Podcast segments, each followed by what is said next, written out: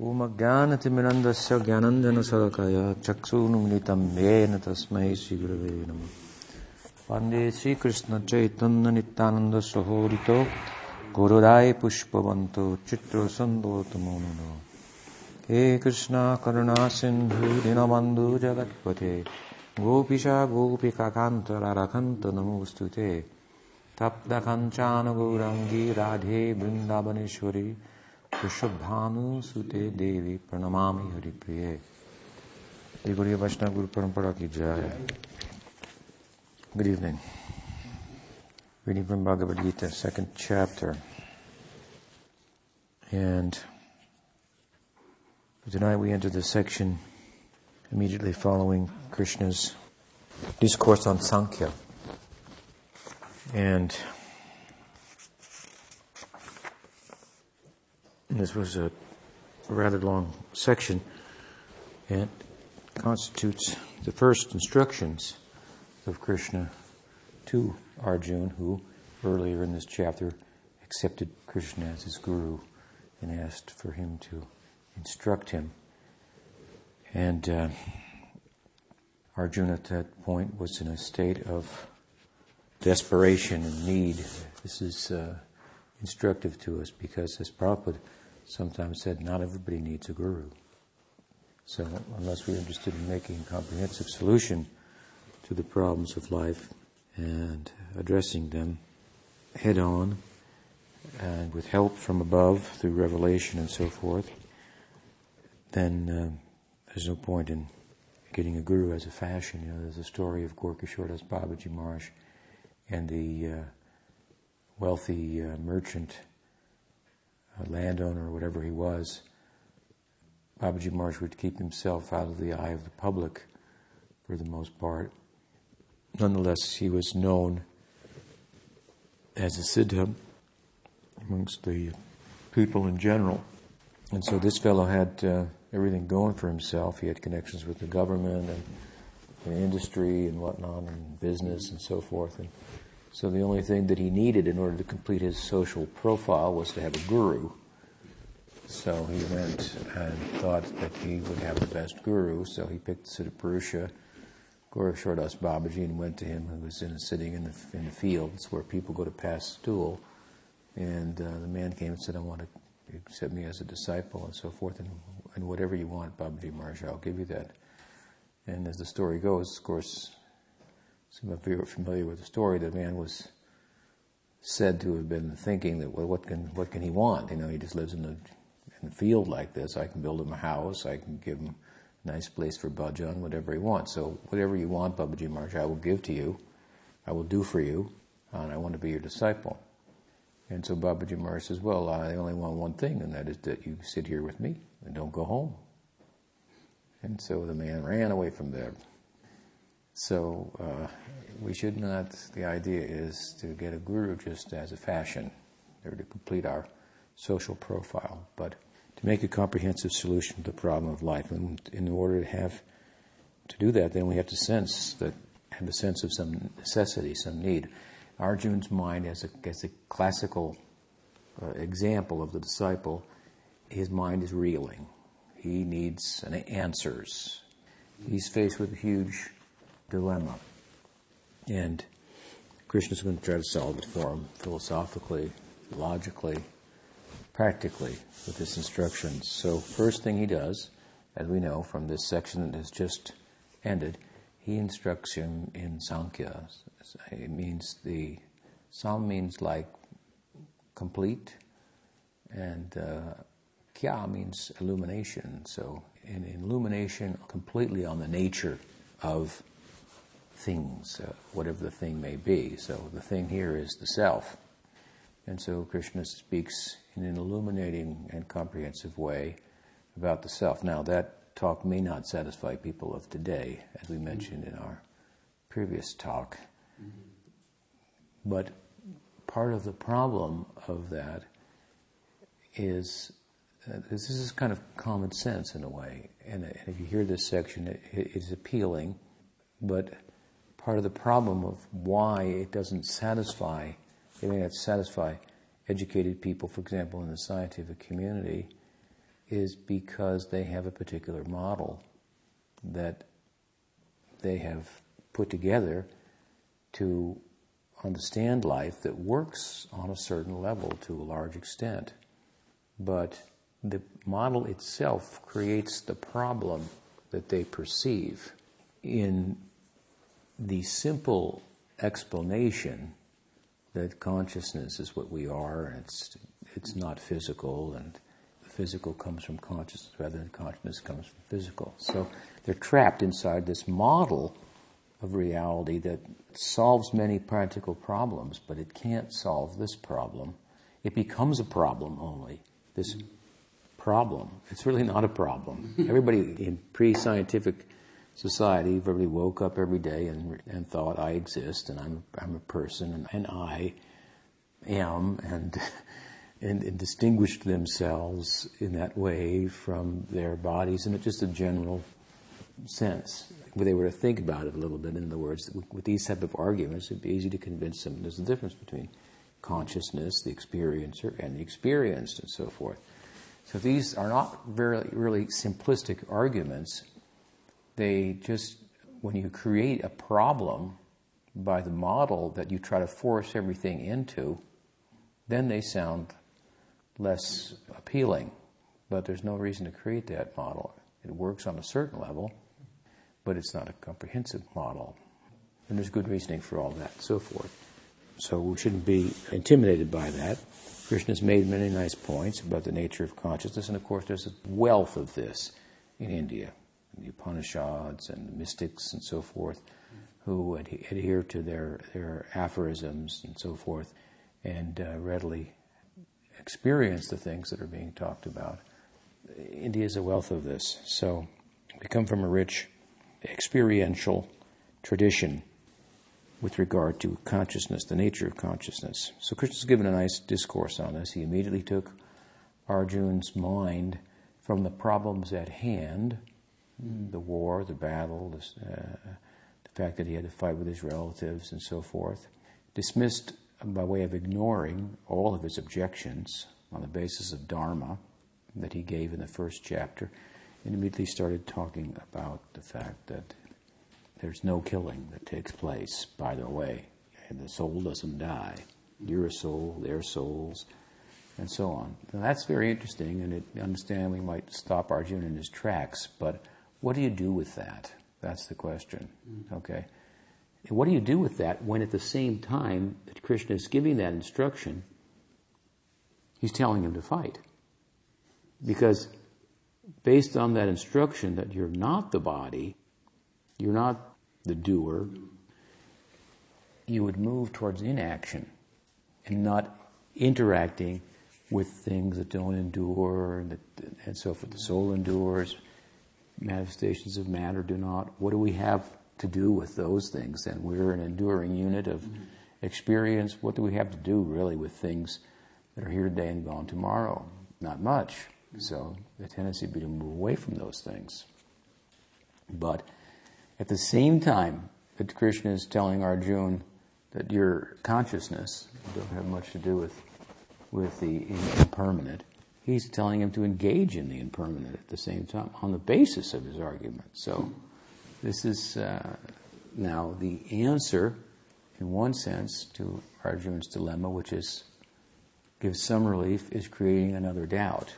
So what in this section then, about six, seven verses, that is a, serves as a bridge between the section on Sankhya and the section on yoga that makes up the better part of the chapter. This is a bridge in between the two, in which Krishna brings it back down to earth, the argument, from the abstract philosophical argument that you're not the body, you're a soul, and so forth, and nobody dies, and anyway, and, and so on. He brings it back down to earth, and he in brief, discusses the objections of Arjuna given in the first chapter on the basis of Dharma and dismisses them on that level. He dismissed them on a higher level of Gyan. Now he's going to dismiss them on the level of Dharma, encourage Arjuna to fight, but in a yogic sense. which means with detachment. And then he's going to launch into the, other, the larger section of the chapter, the concluding section of the chapter, about yoga. There's a huge part now of the of the the first six chapters of the Gita, the relationship between knowledge and action, basically. So one of the things that's happening here, and that's important, it's an important part of the whole Gita, is the consideration of adhikar, of eligibility. Arjuna is hearing, he's not the body, that sounds great, but it's not good enough to satisfy him. It makes him disturbed at the same time because of the level of his eligibility. If he had higher eligibility, he would just sit and he would understand it. But he, he he's like, what do I do with this? And then you're telling me to fight at the same time. The reason that Krishna is telling him to fight is because he knows the adhikar of Arjuna. If Arjuna had higher adhikar, he wouldn't have had to fight. So understanding the thing theoretically, for example, that you're not the body is one thing, but acting on that, you can only act on that to the level that you've, you've realized that. So there must be a way of acting, the point is, on a lower level whereby that can be gradually understood and realized. And this is what's going to happen now in the balance of this basically six chapters where there's a stress on action and detachment and how that brings knowledge and so on and so forth, and which gives one the capacity then to sit, to do meditation, and so on.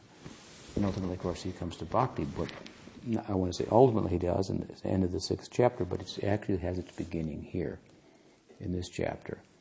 Krishna is going to talk about yoga, and the implication is he's going to talk ultimately about bhakti yoga.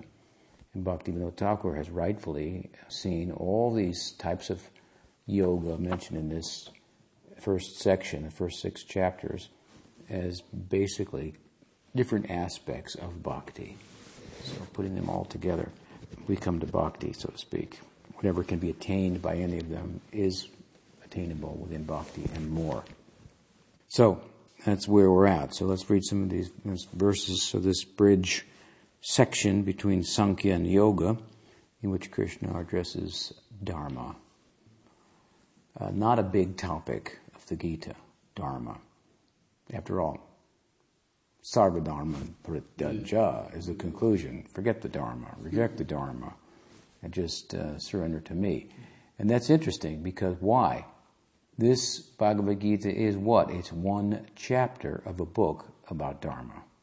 The Mahabharata is a long book and it's all about Dharma, except for this section right here, which is not really about Dharma. It's really about yoga. It's really about moving beyond righteous activity, good karma, and so forth. And it's ultimately about bhakti. So it's significant that there's little discussion, really, of dharma. Dharma is even, you know, Krishna says, we can step on the head of that you know, even if you take shelter of me. Really, this is a, a higher idea. And Dharma, incidentally, the laws of Dharma are very complex. We, we know there are rules to bhakti, and people join the mission and so forth. And, oh God, there's so many rules. Or, or like you learned about deity worship. God, oh, there's so many, oh man, there's like so many things, you know. Everybody has that experience. But actually, comparatively, the rules, so to speak, of bhakti are very, very simple and non complex and relatively few in comparison to the path of Dharma. There's a rule how to breathe, how to sleep, how to pass air, practically. What direction, what time, what not. You know, it's very, very complex way of in which the, the Dharma marg seeks to arrest human activity and bring it in the direction of godliness. Bring it very in a remote and indirect way, that human life, bring it in the direction of pleasing Hari, Samsiddhi, Hari Toshanam, Hari Toshanam, the satisfaction of Hari. This is what Dharma is about. So in a very general way, I say a general way, it means something like this. If you live, for example, in the United States, we have a president.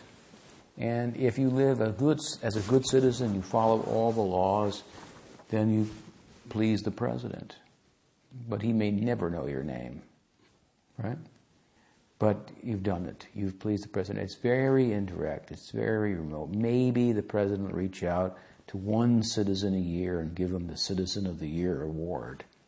And even that is very formal and uh, doesn't constitute much of a relationship with the president. It doesn't please him very much. It really is what it means. Formally, he has to acknowledge, yes, you did good, you did good. You upheld the laws, you set a good example. Thank you.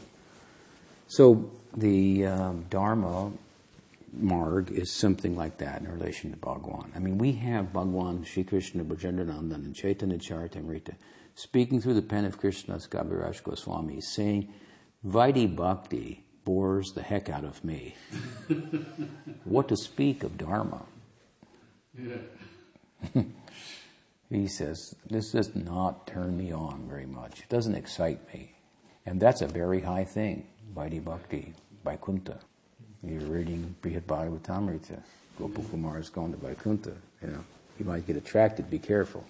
You have to listen carefully. There's something more ahead. You don't want to get waylaid there in Vaikuntha, but it's a very high thing. It's considered confidential knowledge, knowledge of Vaikuntha. It makes Brahman realization looks small, insignificant by comparison. So, what to speak then of Dharma? It's not a big topic here in Gita. Now, that doesn't mean we should be adharmic. No, it means that whatever is dharmic, that would be included, in essence, within bhakti, for the most part. But we do have statements like apiched sudaracharo. Sudarachara is not dharmic. Sudurachar, durachar means bad behavior, and sudarachar means very bad behavior.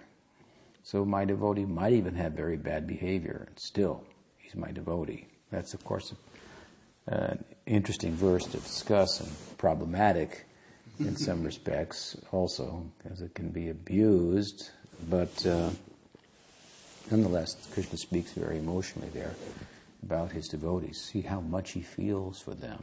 Little devotion goes a long way in terms of pleasing him. Therefore, Chaktavasva Dharmam Charanam Bhajam. Narada tells Vyas, anyway, even if you do the whole Dharma right, what's the use? What do you get out of that? Nothing. And if you tread the path of bhakti, even imperfectly, you're way better off. so, uh, so dharma is not the big topic here in the Gita, but Krishna's Arjuna is dharmic nonetheless. Mm-hmm. That's important to know. He's we should be good people.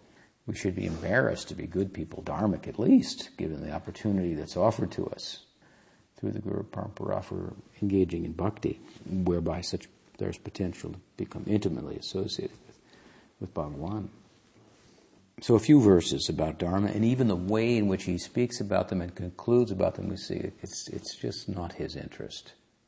He'll conclude his discussion here on Dharma by taking us in the direction of yoga, which is the whole next section.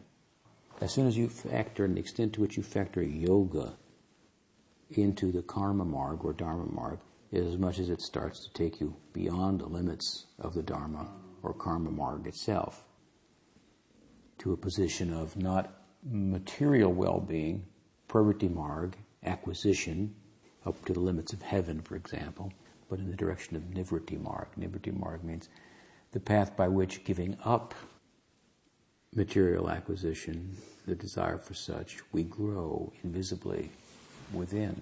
So, as much as you factor in yoga, and yoga means sacrifice, then we, we move in from a religious orientation to a spiritual orientation.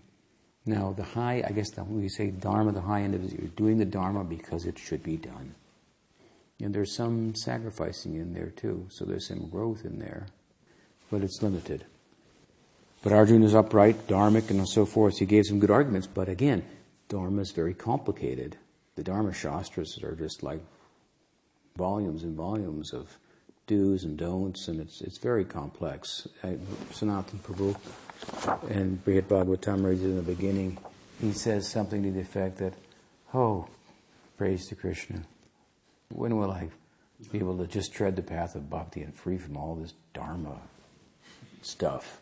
All this, how, yeah, it's so so complicated. and, and the results are so limited for all that work and so forth. So we find here in this section that Arjuna had given good question. It seemed like good good arguments based on Dharma, but Krishna is saying they even weren't good arguments based on Dharma. You don't even understand Dharma very well. You're Dharmic and everything, but your arguments are not that good. And so I think that serves to illustrate my point that it's hard to get a handle on all that. And really, to apply, you have to, you know, to be able to then apply it in a dynamic sense.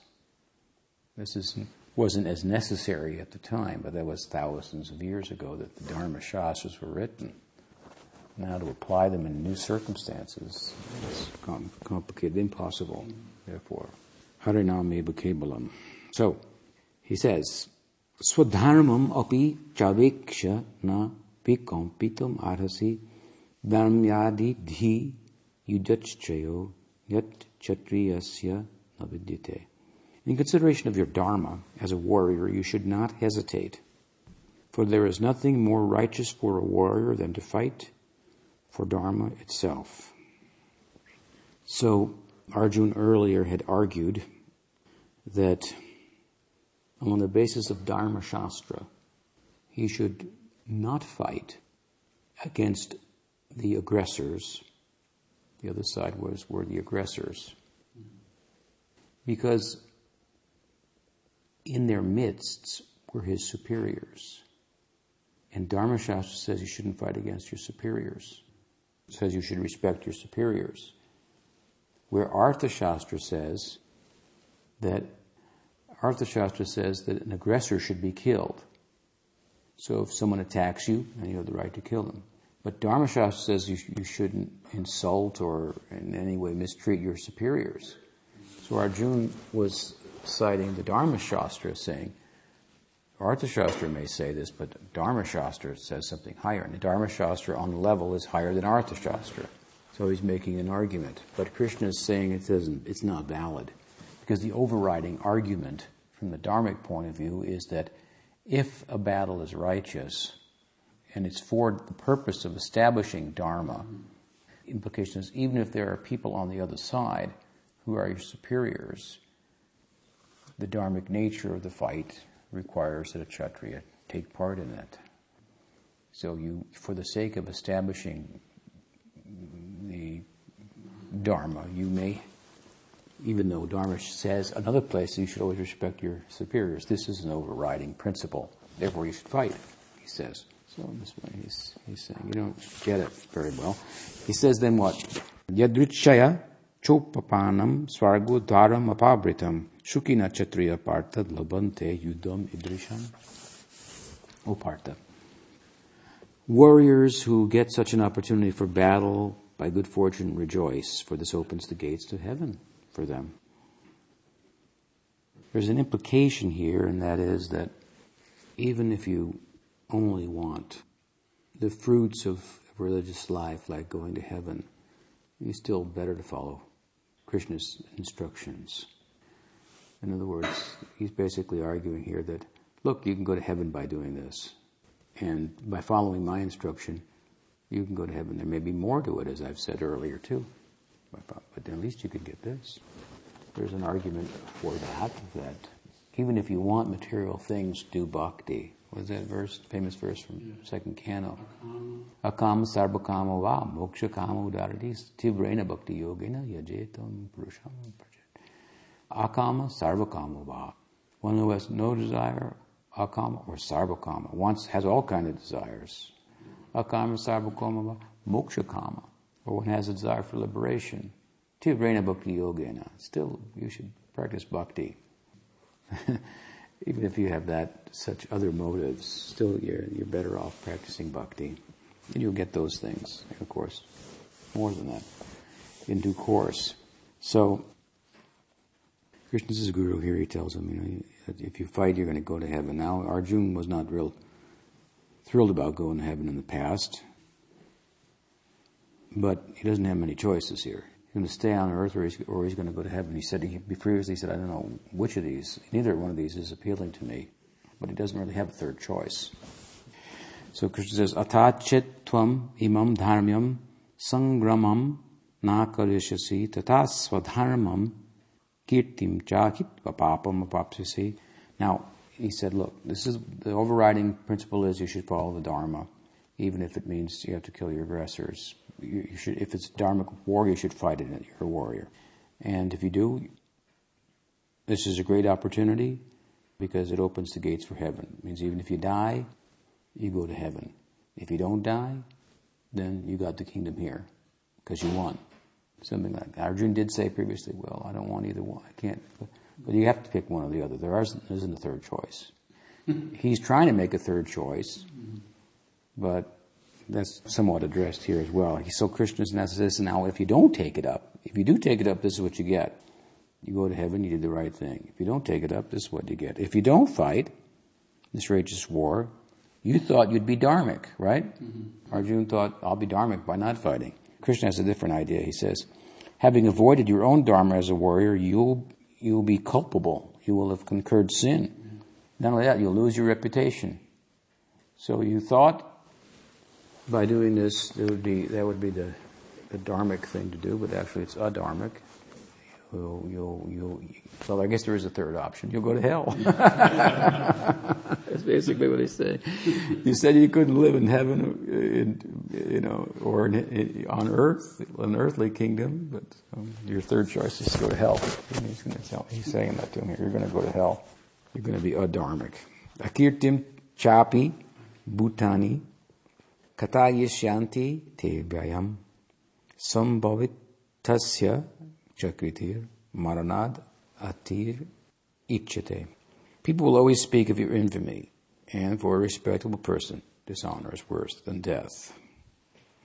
Bayad Ranad Uparatam Mamsyante Tvam Maharata Yesham Cha Tvam Bahumato Bhutva Jasyasi Laghavam.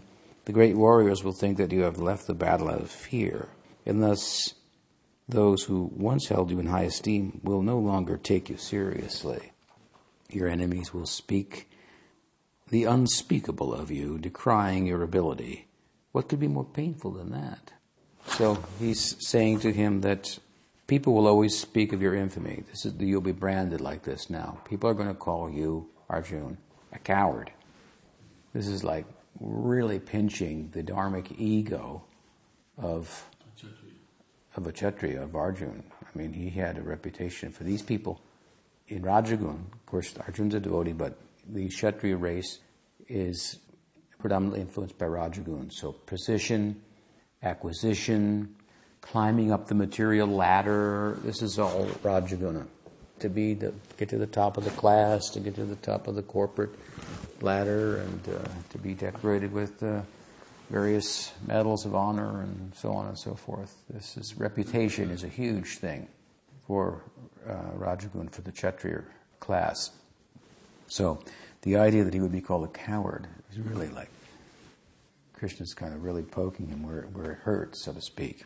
And he makes a point that Prabhupada used to like to make also in this context. He says that for a person who was honored previously to be dishonored, this dishonor then it is worse than death. There was a couple of instances in Prabhupada's ISKCON where leading devotee had something, let's say, in the closet, as they say, some activities that were unbecoming, and they were found out by another leading devotee, and that leading de- other leading devotee made that public. And as wrong as those things were, Prabhupada made another point. Basically, he made this point. He said, You think that you have done the right thing by exposing this person, and what he was doing is certainly wrong, but the way you have gone about it is such that he will never be able to come back. He had such an honored position. in other words, there was a there was a more appropriate way to do that. Because what's the goal here? Is the goal just to dis, just to expose this fellow and you know tear him down, or is the goal help him go back to Godhead and everybody else along with him, or is just he going to be left out because he's and what's in your closet, you know? Mm-hmm. And you may say, well, in his closet it's a big thing, but he was a big person. This is to be considered. See, bhakti is very, very generous. And our, it's really meant to melt our hearts. And you can see lots of devotees out there. They don't, They don't have very soft hearts mm-hmm. at all. And that doesn't mean to say that the leaders that they criticize are not worthy of criticism. Hmm, they don't deserve some criticism.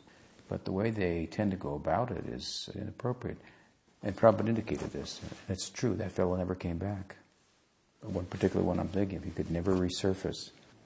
So it's a disservice. We want that person to go back to Godhead too. And again, you may say, well, I may have some things that I do that aren't good, you know, but look what he did. But who are you and who is he? So you can expect if somebody's up here, what they do is going to be magnified and it's going to have more implication. That's true. But still, he's an individual, you're an individual. For you, your things are as bad for you as those things are bad for him.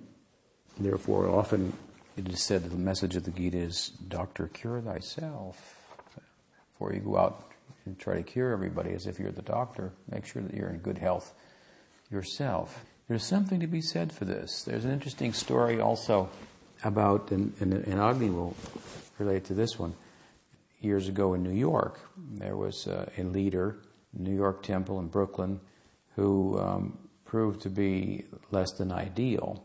And there were two sections of devotees in the temple. One section that produced evidence to bring him down, and one section that kept quiet, didn't say anything, and they think, well, he's the authority, you know. If Krishna's going to do anything, he'll do it, you know, and they didn't want to get involved.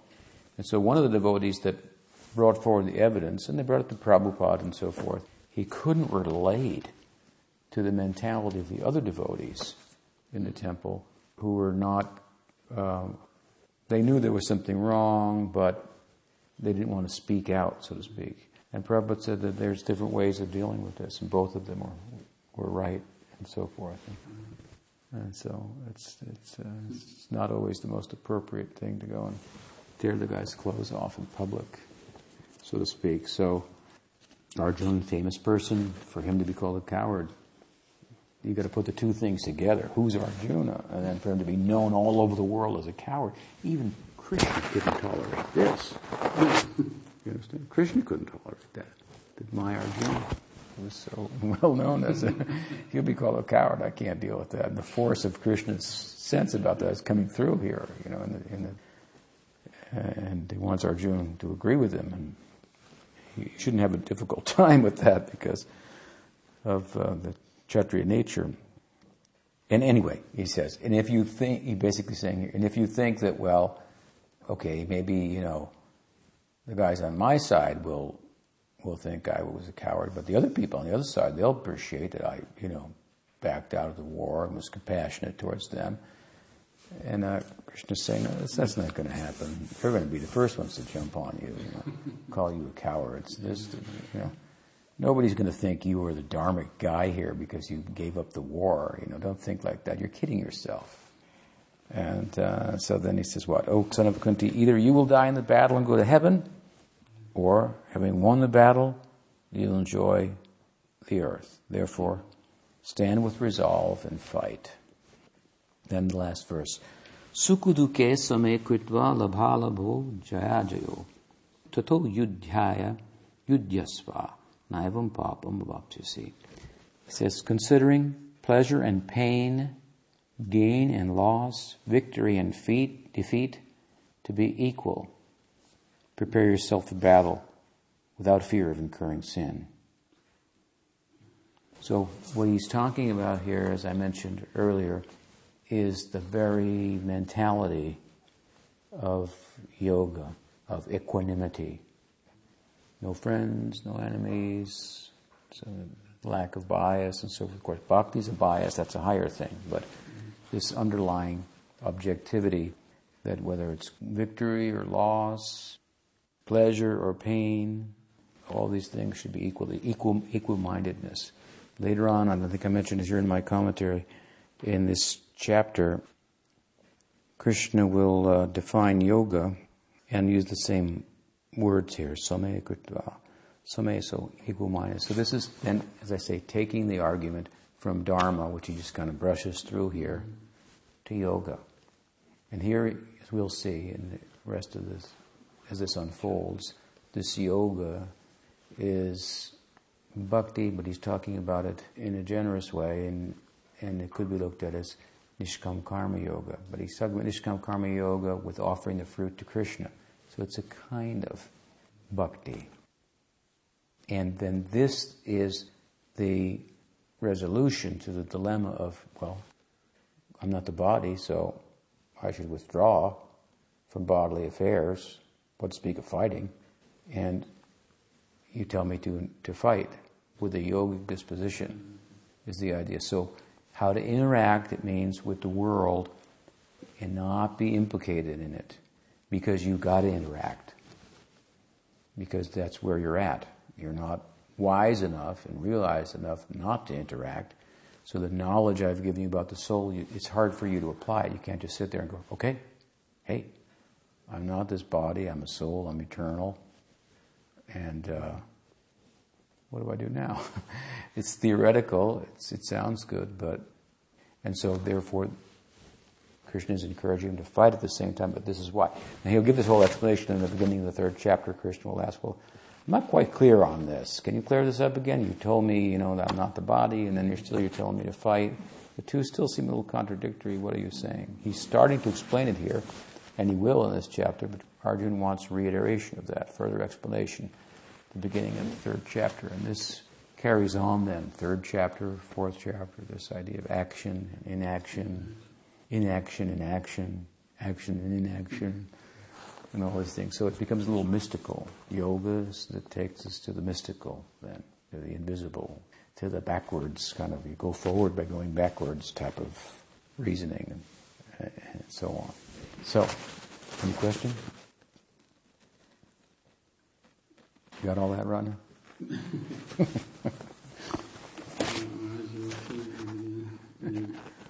touched on it on the end there, that uh, the eligibility as you know, as students, like we, you say, you know, what, what to do with this knowledge, you know, you know, that you know, how to go forward. And you were saying that, so eligibility is really important for us to know where we're at and what's the next step. Mm-hmm. Just like hearing chant Hare Krishna, as you were speaking, I, I just remembered one Prabhupada had one disciple. I think he was the only person that he awarded Babaji. Uh-huh. I remember him, yeah. Yeah, but uh, because he was in, insisting on it, and David Prabhupada reluctantly sort of, mm-hmm. even when, of course, he couldn't maintain. He couldn't maintain just to go and sit in the Dham and chant Hare Krishna. So the teacher has to, knowing where uh, Krishna knows Arjun's not, not ready to, like you said, to just take this not as a not fight and sit back. So he has to be engaged mm-hmm. practically. So in our situation, our position, we have to be engaged because we can't just sit and chant Hare Krishna or just do nothing. Mm-hmm. Um,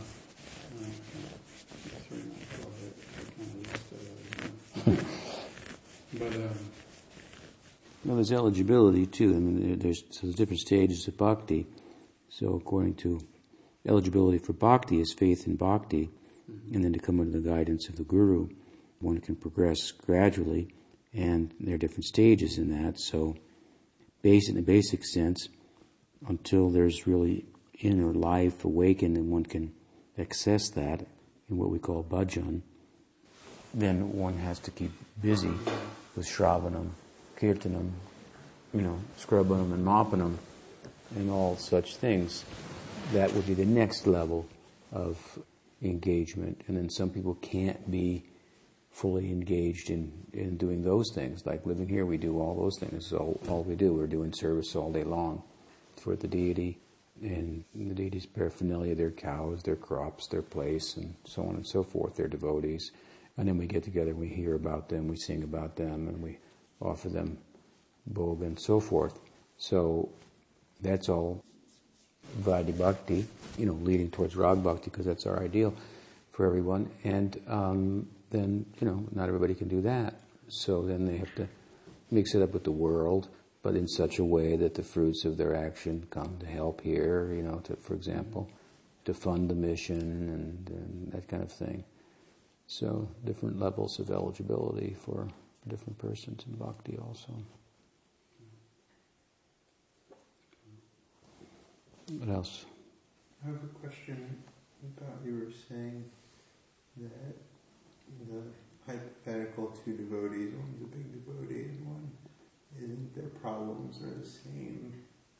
That doesn't totally make sense to me. Couldn't either one of them actually be worse off? Why would it, why would the problems be the same for each of them? Well, obviously, somebody could have a small problem, someone could have a big problem. Sometimes someone will have all kinds of bad habits themselves, but they'll focus on the bad habits of the leading person. But they have the same bad habits, but, but they'll think, well, they're not important for me because I'm not in the leading mm-hmm. position. But they're just as important for you in your spiritual progress as it is for that person in his spiritual progress. Mm-hmm. That's what I meant to say. And, you know, you would do good for your own self to focus on those and dealing with them. And how are you going to deal with those by focusing on those of somebody else? I mean, there's something to be said for Krishna rectifying the whole situation. You don't have to get out there and, and risk who knows what. Vaishnava Aparad, you might risk Vaishnava Aparad, you might be wrong or you might go over the top. You, you certainly tread into some dangerous territory. You've already got problems of your own. And now you're going to, you know, the position of correcting someone is not the position of the inferior to correct the superior. That's not his position. He may be aware of a problem with the superior, then there's a way in which to address that. He should go to a peer, for example, of the senior person and, and try to address it like that.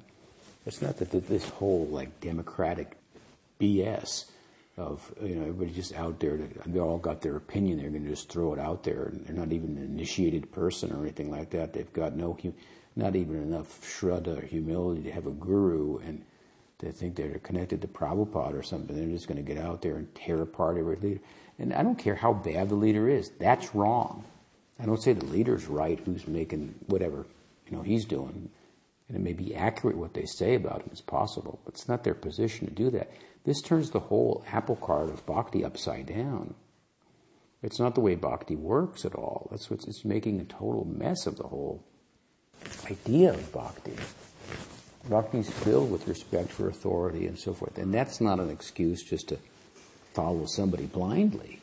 But the other side of it isn't the way many of them are approaching it some guy off the street, Bhakti Fred, decides, you know, he's going to tear down, you know, Guru so and so because, you know. And again, Bhakti Fred has all kinds of problems that aren't being solved by that, that he's not dealing with. He's preoccupied with that. To be preoccupied with finding faults in people is not a good quality. You call it justice. It's not a good quality. It's the position of someone who doesn't have faults to do that. That's what's constructive. It's not the position of the inferior to drag down the superior. It's, bhakti won't work like that. That's not going to make for a healthy international community of devotees. It's just not. And that's what you've got, a lot of that going on. And these people, they risk committing Vaishnava Aparad. I mean, it's Krishna that says, Api Chet Suduracharo. What about that? Let's say you got a guy, he's done service for Prabhupada for, you know, years and pleased him personally, knew him personally, opened temples all over the world, you know, maybe translated books or who knows what, you know, all kind of things like that. I got a record like that. And he's a bit of a jerk too. You know, his own personal personality, he's a little egocentric, but he did all this stuff and he was sincere and, you know, gave good classes and so forth. Then you find out some things about him that are, you know, unbecoming. Well, you know, you got to balance all the things out. You got to put them all together. I'm not saying the person is exonerated from doing any, you know, he can do whatever he wants. So no, no, that's not. But your solution isn't, uh, you know, just attacking them in public, and this is not going to help the international community at all. You devotion. The person who's doing it. Hmm? It won't help you if you're yeah. doing the attacking. And again, and who are you? What have you done? What is your position? You know, let's say he's got some problem that he, you know, pick up problem. Let's say he smokes, you know, every now and then or something. That's not a very good quality, but you know. but if, you, if you're also smoking, then what's really the difference? You're also smoking. So, I mean, where's the decency? I mean, to lash out at somebody, you'd think a person would be a little reluctant to do that if, upon mentioning the subject, the person knew that I also have that attachment like that. I'm also guilty of that. I mean, they have no, you know, no, yeah, no, scruples not the right word, but no, like, integrity, no, no shame. You know, again, this doesn't, doesn't condone misbehavior on the part of leaders, but there's a way to go about it, and some of this community is is not uh, not following that. They don't un- really understand bhakti at a very basic level. It's not connected with Krishna, that kind of approach.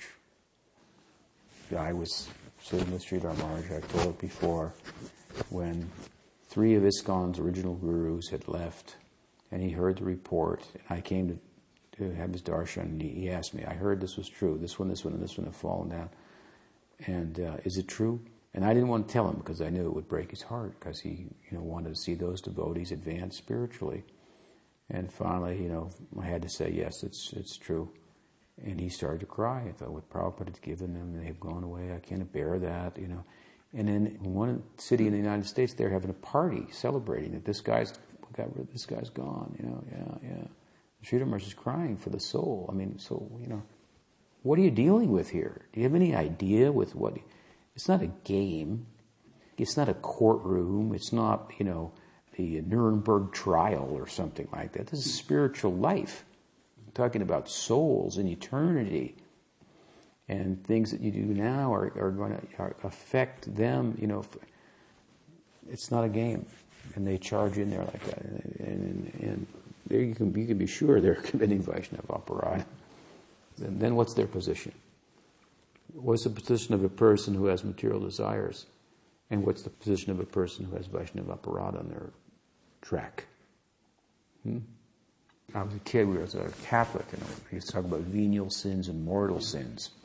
So I used to envision the soul is like this glowing thing right here in your heart, and if you get a venial sin, it's a little, you know, like a little gray mark or something like that. And then you get a mortal sin, it's like a black hole. But that mortal sin, if you die, the theory was if you die with a mortal sin, that's it, you're done. You know, you go to fry in hell forever.